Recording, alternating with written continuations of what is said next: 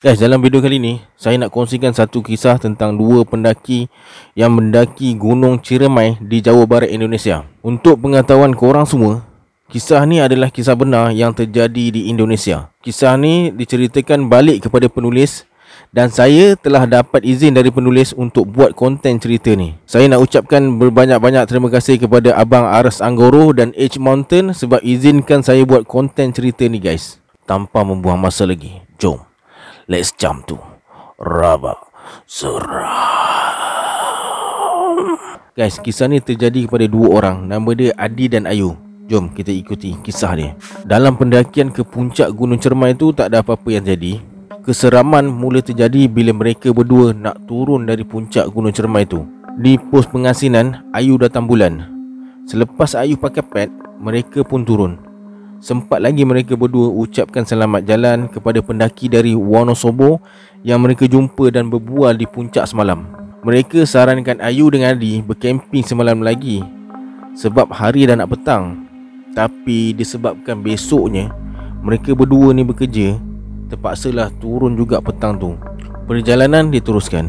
Ayu jalan dekat depan, Adi dekat belakang supaya senang Adi nak awasi si Ayu ni. Mereka berjalan dengan berhati-hati Sebab trek Lingga Jati agak bahaya. Banyak kali Ayu berhenti nak rehat. Mungkin sebab pengaruh datang bulan kot. Keanehan mula terasa bila mereka melewati pos Sangga Buana Mereka tak berjumpa seorang pun pendaki yang naik guys. Padahal disebabkan ramai pendaki inilah Yang membuatkan Adi berani turun walaupun hari dah petang.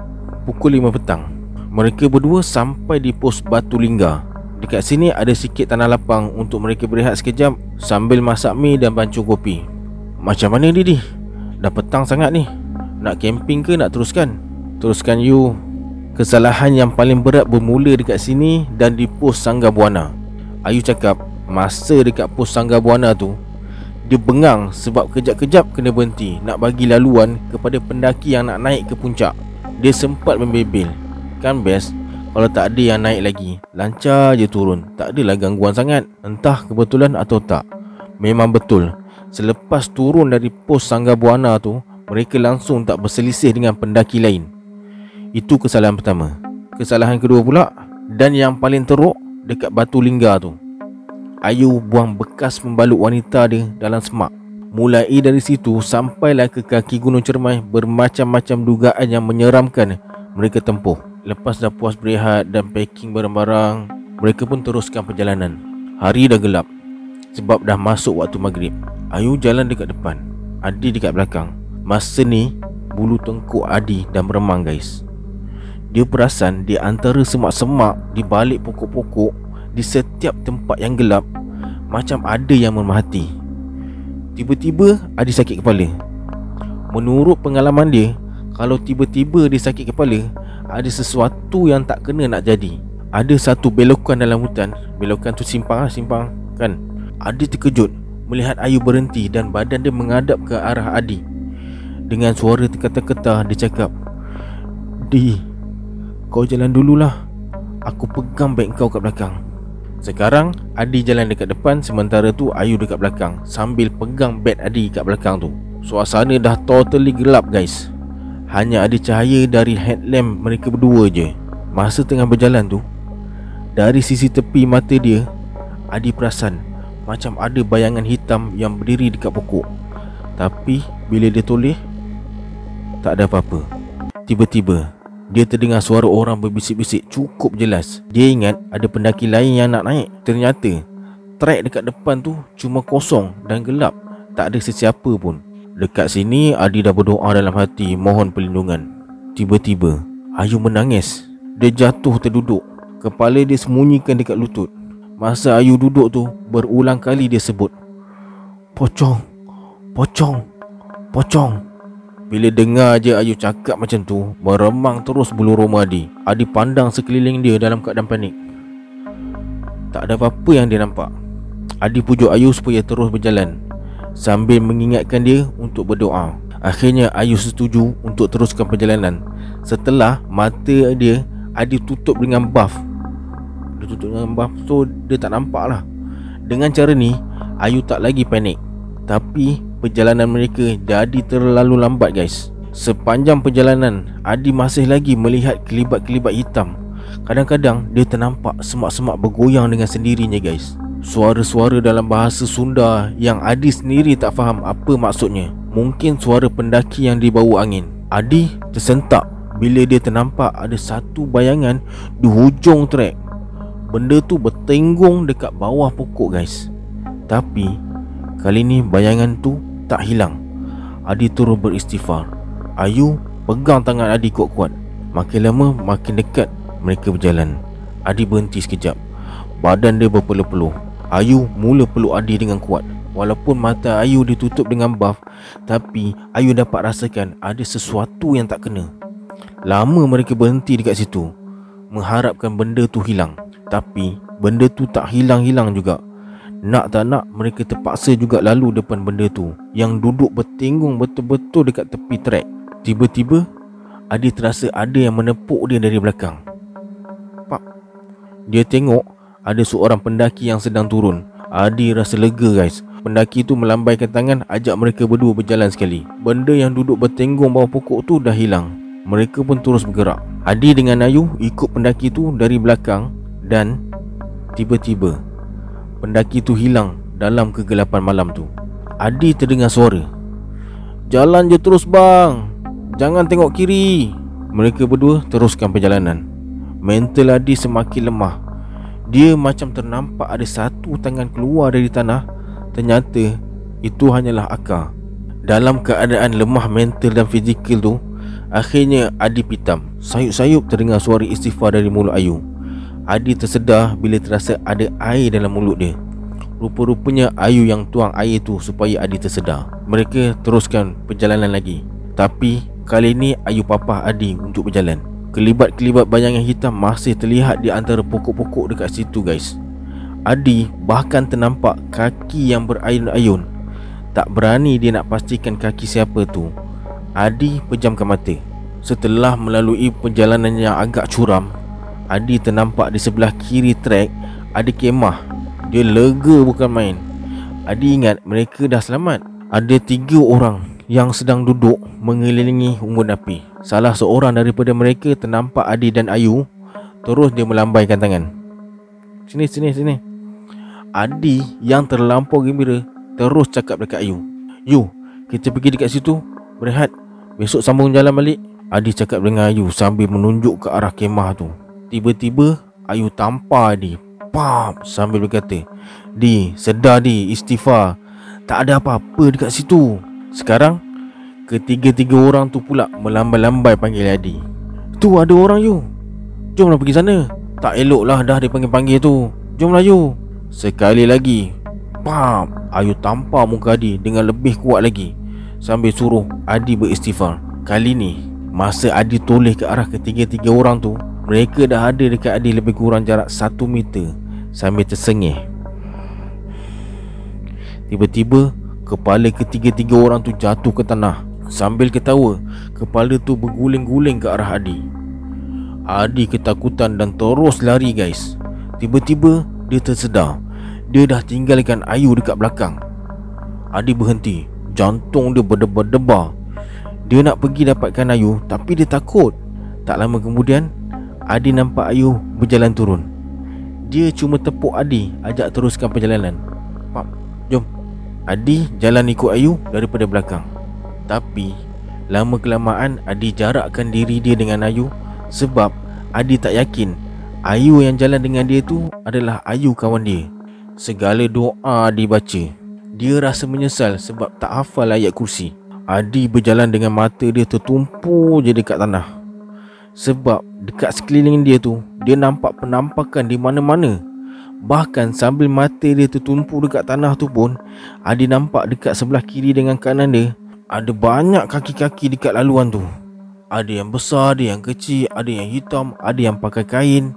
Dan jantung dia rasa nak gugur Bila Ayu yang berjalan 3 meter dekat depan dia tu Tiba-tiba berlari dan terus panjat pokok sambil ketawa. Adi terus hilang arah. Dia panik, dia terus patah balik Berlari naik ke atas tak jauh dari tu Adi nampak Ayu bersandar dekat pokok sambil menangis. Insting Adi mengatakan ini Ayu yang sebenar. Tapi bila Adi pegang je Ayu Ayu terus menjerit Pergi Pergi. Ayu terus jatuh terjelopok. Bila dia sedar Adi yang pegang dia Di Ni kau kan? Dengan badan yang gementar dan segala doa dibaca Mereka mulakan perjalanan lagi. Semua penampakan muncul Ada yang bertinggi atas pokok Ada kepala yang tiba-tiba muncul dekat semak-semak Dan ada juga terhidur bau busuk dan bau wangi bunga melati yang silih berganti Adi dan Ayu berusaha tetap berjalan dekat tengah-tengah trek. Mereka takut kalau terlalu kiri atau kanan ada tangan yang akan menarik mereka berdua masuk ke dalam semak. Bukan tu saja, mereka terdengar bermacam-macam suara. Ada suara yang seakan-akan marah dalam bahasa Sunda dan ada suara ketawa, ada suara mengucapkan Assalamualaikum berulang-ulang kali.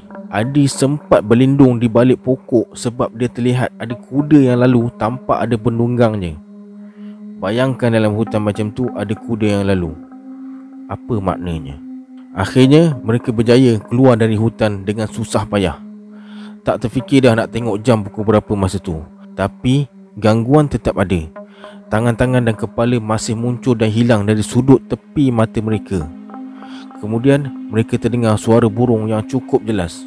Disebabkan dah terbiasa kena ganggu masa dekat hutan tadi, ada yakin itu mesti suara burung jadi-jadian.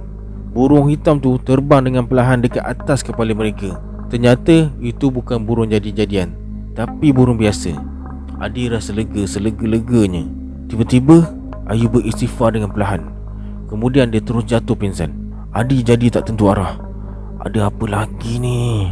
Adi yang dah lemah mental dan fizikal mula rasa pitam. Sebelum Adi jatuh pingsan Dia ternampak apa yang membuatkan Ayu ni pingsan.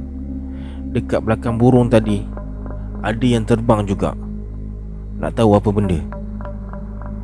Adi nampak Keranda terbang Adi terbangun dekat pos Cibuna Dalam keadaan bingung dan celaru. Bila dia sedar yang kejadian malam tadi tu Bukan mimpi Badan dia terus gementar guys. Ada beberapa orang dekat ruangan tu Yang perasan Adi dah tersedar. Terus mereka datang dekat Adi. Salah seorang daripada mereka bagi Adi air teh panas Yang bila Adi minum Terus membuatkan dia merasa tenang. Lagi seorang duduk dekat sebelah dia sambil mengusap-ngusap belakang dia. Adi perhati seluruh ruangan tu sebab dia belum yakin yang dia dah selamat. Pakcik, mana kawan saya? Adi panik sebab Ayu tak ada dekat situ. Ada dekat ruangan sebelah, dia tak ada apa-apa. Kemudian, Adi ceritakan semua yang terjadi sampai akhirnya mereka pingsan. Pakcik tu dengar dengan tenang je. Dari reaksi muka pakcik tu, dia tak nampak terkejut sama sekali. Adi ceritakan semuanya Kecuali kejadian Ayu buang pembalut wanita dia dekat dalam semak tu Yelah, selain takut Ada rasa malu juga sebab dah kotorkan gunung cermai tu. Pakcik tu tanya Macam mana boleh jadi sampai macam ni? Kejadian mistik memang selalu jadi dekat sini Tapi pakcik baru dengar yang sampai parah macam ni. Saya pun tak tahu pakcik Adi berbohong.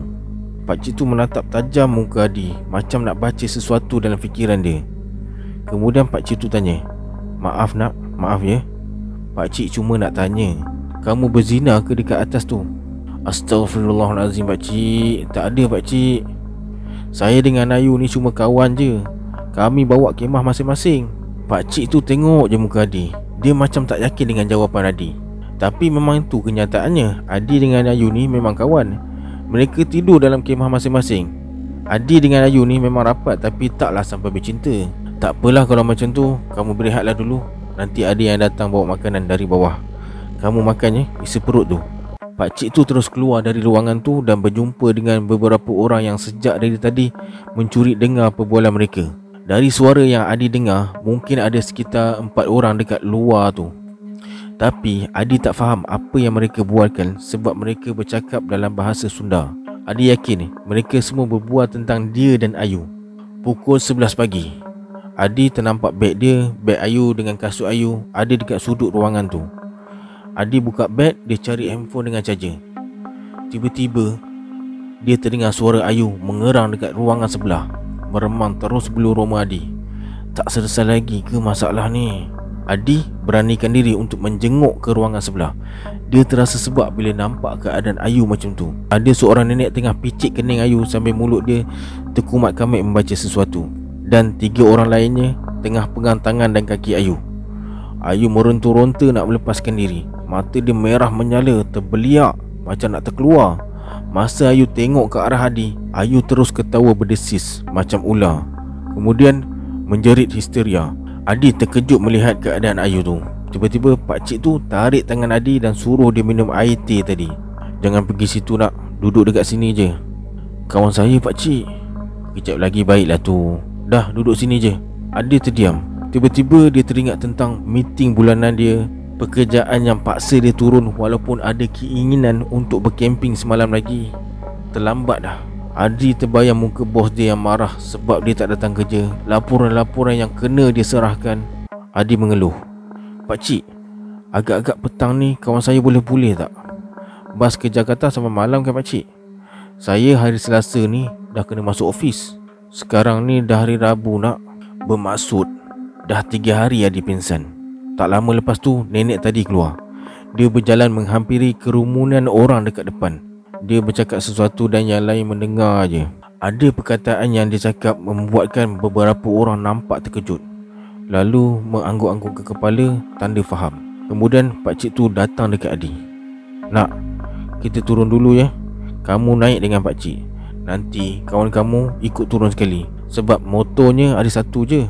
Nak tak nak Adi terpaksa setuju Masa Adi nak angkat beg dia Pakcik tu melarang. Dah biar dekat situ je. Nanti ada yang bawa turun. Jom nak. Lepas pakcik tu start motor Adi naik kat belakang. Bila nak jalan je? Tiba-tiba motor tu mati pula. Adi turun Pakcik tu start balik motor. Adi naik balik. Bila nak jalan lagi? Sekali lagi motor tu mati. Kemudian Ada dua orang datang dekat mereka berdua. Salah seorang try start motor tu. Lepas tu dia cuba bawa Lebih kurang 5 meter jalan Dia patah balik. Tapi Bila Adi naik motor tu Motor tu terus mati. Adi dapat rasakan Penghuni ceremai tu Tak akan lepaskan dia dan Ayu Dengan begitu mudah. Dalam pukul 4 petang Pakcik tu panggil Adi masuk.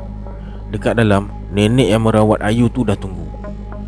Nenek tu cakap sesuatu dekat pakcik tu Kemudian Pak Cik tu bagi tahu Adi yang nenek tu dah berusaha keluarkan makhluk yang masuk dalam badan kawan dia tu. Tapi makhluk yang masuk tu banyak sangat.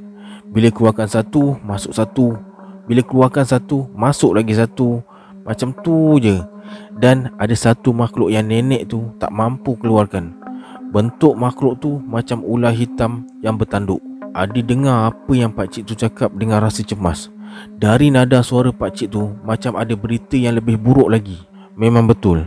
Pak cik tu cakap lagi Makhluk tu dendam dengan Ayu Sebab Ayu dah kotorkan rumah dia. Jadi makhluk tu nak ambil dia Nak dikahwin ni Adi betul-betul panik masa tu. Terus dia cakap Pak cik tolong pak cik. Cakap saya minta maaf. Tolong pak cik Nek tolong nek. Ya nak bertenang ya. Nenek tu cakap makhluk tu tak jahat dia tahu dengan perangai pendaki sekarang. Tapi kelakuan Ayu tu dah melampau. Adi terasa lega sikit. Tapi Pak Cik tu cakap Makhluk tu boleh lepaskan Ayu dengan syarat Malam tu juga Adi kena ambil kotoran yang Ayu buang tu. Tahu kan? Betul. Bekas pembalut wanita tu. Dipendekkan cerita. Selepas solat maghrib Pak Cik tu cakap dekat Adi Nak Lepas solat isyak nanti Terus pergi ya. Jangan takut. Baca bismillah. Doa jangan putus. Adi cuma diam dan mengganggu Kemudian Pak Cik tu cakap lagi Syaitan atau apa saja Tak boleh memudaratkan Kalau Adi sentiasa ingat Allah. Cuma Allah sebaik-baik pelindung. Selesai isyak. Adi isi beg dia dengan dua botol air mineral Pakai headlamp dan bawa lampu suluh. Adi tengok sekali lagi keadaan Ayu Dia sedang tidur dan masih ditemani oleh nenek tadi. Nenek tu tersenyum seakan-akan memberi restu dekat Adi. Dekat luar, pak cik tu dah menunggu. Adi cium tangan dia sambil minta doa daripada pak cik tu. Kemudian, pak cik tu bagi Adi satu bungkusan dari kain putih. Dalam bungkusan tu berisi tanah. Nanti Adi kena tabur tanah tu dekat belakang pondok yang ada di pos condong amis. Lepas tu, kainnya Adi kena bawa Lepas dah jumpa apa yang dia cari Adi kena bungkus benda tu dengan kain ni. Adi terus mengangguk. Dengan menarik nafas dalam-dalam Adi berangkat. Dalam perjalanan Ada seekor burung yang entah dari mana Selalu mengekori Adi. Lampu suluh Adi fokuskan ke tanah. Semakin jauh Adi berjalan Makin seram dia rasa. Adi berhenti di batas ladang Dekat depan dia sekarang Terbentang hutan pinus. Aura mistik mula terasa dari semua tempat. Dengan ucapan bismillah Adi melangkah. Tiba-tiba Adi tercium bau yang sangat busuk. Bulu tengkuk dia meremang Menggigil-gigil tangan Adi yang pegang lampu suluh tu. Adi paksa juga jalan walaupun perlahan-lahan. Dia sebenarnya nak patah balik Tapi bila dia teringatkan Ayu Adi batalkan niat dia. Bau busuk tu hilang. Diganti pula dengan bau bunga melati. Sumber bau tu macam dekat je. Seakan-akan ada dekat belakang dia. Bulu roma Adi meremang bila membayangkan makhluk apa yang ada dekat belakang dia. Dia istighfar dan terus berjalan makin cepat. Dalam situasi macam tu, tiba-tiba Adi teringat tentang legenda Nini Pelet yang kononnya berkeliaran di antara pokok-pokok pinus dekat kawasan tu di waktu malam. Dan sosok Nyai Kembang, pengantin wanita yang mati saat tengah mengandung. Dan mayatnya dibangkitkan semula. Adi terbayang sosok Nyai Kembang tu ada dekat belakang dia menyeringai dengan wajah yang pucat. Adi panik dan terus berlari. Adi tak tahu berapa lama dah dia lari sampaikan dia tak sedar jalan dah mula menanjak naik ke atas. Bayangan Nyai Kembang yang menyeringai tu amat menyeramkan hingga akhirnya Adi tersungkur sebab kaki dia tersadung akar yang melintang. Dekat sekitar dia bukan lagi hutan pinus tapi pokok-pokok tua yang bersaiz raksasa. Jauh di depan dia Adi ternampak satu bayangan pondok kayu yang diselimuti kabus nipis Adi terus suluh ke arah pondok tu Mungkin ini pondok condong amis yang dimaksudkan Pak Cik tadi Secara perlahan Adi mendekati pondok di tengah hutan tu. Keadaannya cukup menakutkan. Adi berhenti lebih kurang 10 meter depan pondok tu Dan menyuluh ke setiap ruang pondok tersebut. Adi terasa lega Sebab tak ada apa-apa benda yang bersembunyi dekat situ. Kemudian Adi ambil bungkusan putih yang berisi tanah tu. Dia tuang tanah tu ke atas tangan. Lepas tu Dia tarik nafas dalam-dalam Dan terus berlari dekat belakang pondok tu Sambil dia tabur tanah seperti apa yang pakcik tu suruh Tiba-tiba Muncul satu wajah putih Timbul di antara semak-semak tu Matanya terbeliak pandang Adi Adi terus jatuh terduduk Sambil menjerit-jerit ketakutan Adi beranikan diri untuk buka mata makhluk tu berdiri sambil bercekap pinggang. Tiba-tiba makhluk tu bersuara. Engkau apa hal weh? Bila Adi tengok betul-betul, rupa-rupanya makhluk tu manusia biasa. Pendaki. Kemudian dia bersuara lagi. Kali ni tangan dia tunjuk-tunjuk dekat bawah pondok. Engkau apa hal? Habis mi aku tak boleh makan lagi. Adi terkejut. Mata dia pandang mi, pandang orang tu.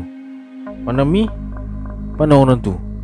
Memang betul Mi tu dah bercampur dengan tanah merah yang Adi tabur tadi Makhluk tu memang orang biasa yang pakai baju kemeja panjang warna hitam Seluar kargo dan running shoes Adi pandang ke arah kaki orang tu Memang kaki dia jejak tanah.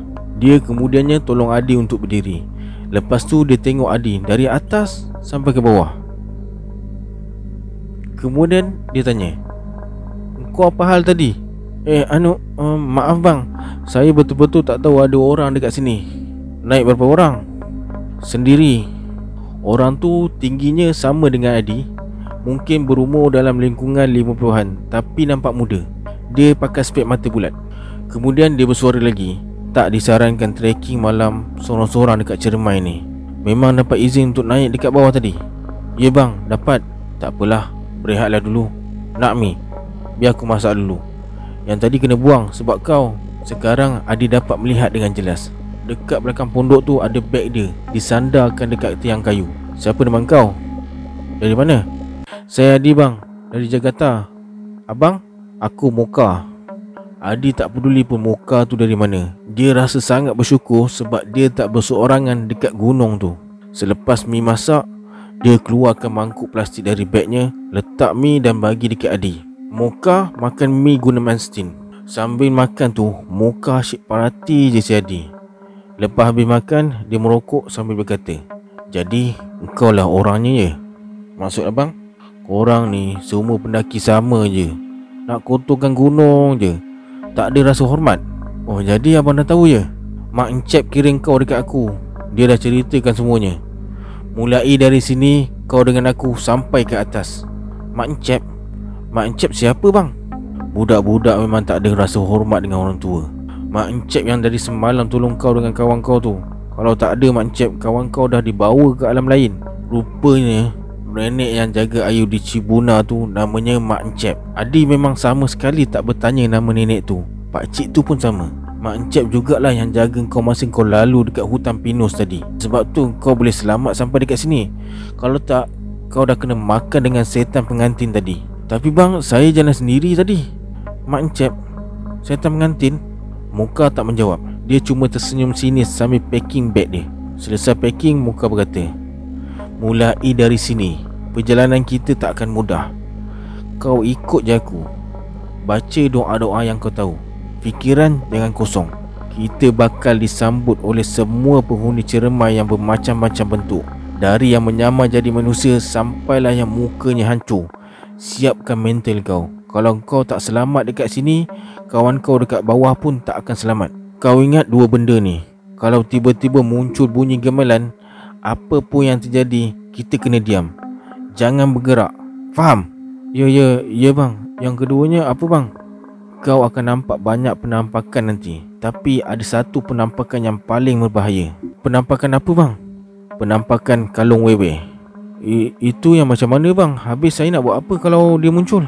Abang Moka jelaskan yang kalung wewe tu bentuknya perempuan telanjang Rambutnya kusut masai Lehernya mengiring macam patah Lidahnya terjelir keluar Titiknya panjang sampai ke peha. Kalau dia muncul, kau kena pura-pura tak nampak. Apa pun yang dia lakukan Walaupun muka dia melekat dekat muka kau Kau kena pura-pura tak nampak. Kalau tak Kalau tak, apa jadi bang? Kalau dia tahu yang kau boleh nampak dia Dia akan tarik kau naik atas pokok. Maksudnya kau akan ditarik ke alam dia Dan kau tak boleh balik lagi. Berdoa je makhluk tu tak muncul. Susah nak tolong orang yang dah dicolik kalung wewe ni Kau kena berhati-hati kalau tercium bau khasnya. Kalau bau tu muncul Mesti dia ada. Bau apa bang? Bau pandan. Rasa-rasa korang Diorang ni jumpa tak dengan kalung wewe Dalam perjalanan nanti? Nak tahu? Kita jumpa di part tu. Saya Syarul. Assalamualaikum. Adiosa